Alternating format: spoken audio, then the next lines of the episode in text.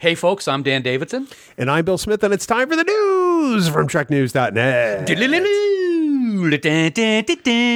Spanning the Alpha Quadrant. For all the news on all the Star Trek show. It's TrekNews.net. Online at TrekNews.net. That was terrible. That was actually pretty fantastic. I all was, right. Well. I was pretty stunned. Talk about a little Christmas gift for the world, Dan. well, welcome, welcome to the news from TrekNews.net, the oldest brand new Star Trek news podcast from Trek Geeks for the week of December twenty fourth, twenty twenty, Christmas Eve. First up, buddy, as the holidays are now clearly right upon us, there are always new Star Trek items being made available for fans, and this latest one is, in a word, stunning. Like a phaser, right? I'd like anyway. to. I'd like to phaser you. Yeah, I know you would. It's stunning indeed, Bill. You know, uh, there have been a few new hardcover coffee table books released recently dedicated to Star Trek. Earlier this year, gorgeous Inside the Art and Visual Effects of Star Trek the Motion Picture book was released. And just uh, recently, Star Trek The Artistry of Dan Curry hit bookshelves everywhere. But now there's yet another book highlighting the art of Star Trek, and this one looks just as amazing. It's called The Art of Star Trek Discovery by Paula M. Block and Terry Erdmann. Uh, this epic coffee table book covers the first two seasons of DSC and covers everything from the opening credits to the changed look of the Klingons to special effects and aliens and costumes and planets. And the list just goes on and on. And the thing that stands out regarding this newest book, Bill, is that it isn't just a book filled with gorgeous imagery, it has insight into the thoughts behind that imagery, which is very cool. And I got to say, it looks like it is the perfect gift for any Discovery fan. The Art of Discovery is 208 pages of beauty, and you can find it at Amazon.com for a mere $39.95. That is actually pretty cheap for what I'd expect for a really nice coffee table book. I ha- 208 pages. yeah, I have the uh, the Star Trek the Motion Picture one, and it is gorgeous. I love coffee table books, even though they don't reside on my coffee table.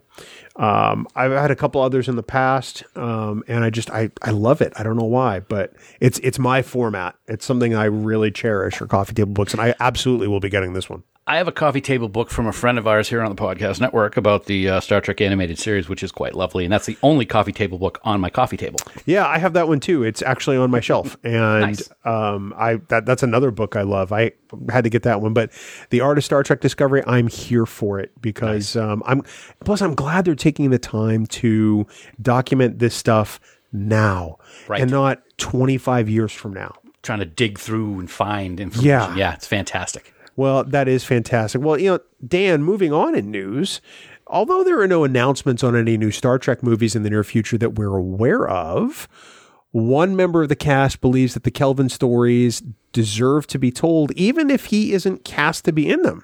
Yeah, that's very interesting. Um, and it's ironic because it's from the one person who, in my opinion, rightfully walked away from the table when Paramount was trying to renegotiate contracts. So, Chris Pine, who of course played Captain James T. Kirk in all of uh, the Kelvin timeline movies, all three of them, recently said that, quote, the Star Trek's Kelvin timeline deserves to have a future, end quote. Now, he said he hasn't seen any script. He said literally he has no idea where things stand in Star Trek land. But again, quoting, I love the character. I love the universe. I love my friends in it. End quote. Uh, he also said that he loves the idea, Bill, of a Quentin Tarantino Star Trek movie, saying, quote, to have Quentin take on, it would be tremendously interesting and entertaining. Look, whatever happens, if I come back or not, it's a great universe. It deserves to have a future, and I hope that's the case. End quote. So he's not hinting that he might not be in another one, but he's not not hinting either. No, and I think he's saying the right thing. I mean, Exactly. he he thinks there should be more Star Trek at the end of the day, and I, I think I think we all think that. Um, and I'm just glad that he's I'm glad he's a fan. Honestly, um, so many people uh, think that he's walked away from the table because he wanted more money, and I, I, I I'm really kind of upset that not enough people understand what what really happened with that negotiation and how Paramount has tried to lowball him since. Yeah. Um, I I get it. I mean, he wants what he was promised. He wants what he signed the contract for. I can't fault the guy for that, and I hope we get to see him back as Captain Kirk. I really do. Yeah, and and it's it's glad to I'm glad to hear that he loves the Kelvin timeline. You and I are fans of the Kelvin universe, and millions of Star Trek fans who are. There are there are some that aren't, but I've always loved them. I like the the the differences that these type of movies bring.